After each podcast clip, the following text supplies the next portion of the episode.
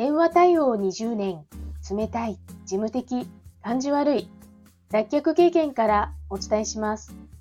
話し方、印象改善アドバイザー、ふみです。このチャンネルでは、内向的な事務職ウーマンがビジネスで信頼を勝ち取る話し方や印象改善のコツをお伝えしています。今日のテーマは、一人ビジネス内向型を活かした活動です。あるオンラインサロンで4人という少人数の雑談イベントを開催しました。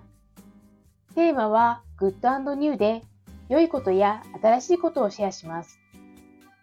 内向型さんの私は安心安全の場でないと自分らしく話せないという特性を持っているため、だから私は自分で主催するのが好きなんだと改めて気づきました。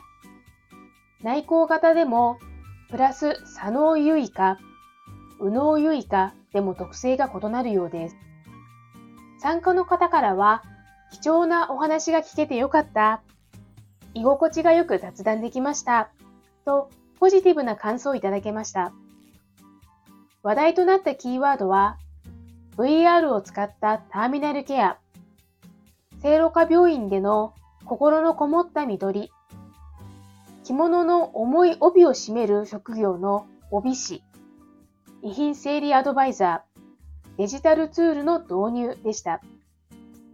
個人的には週1回ぐらいでちょこちょこ開催したいと思っています。それではまた。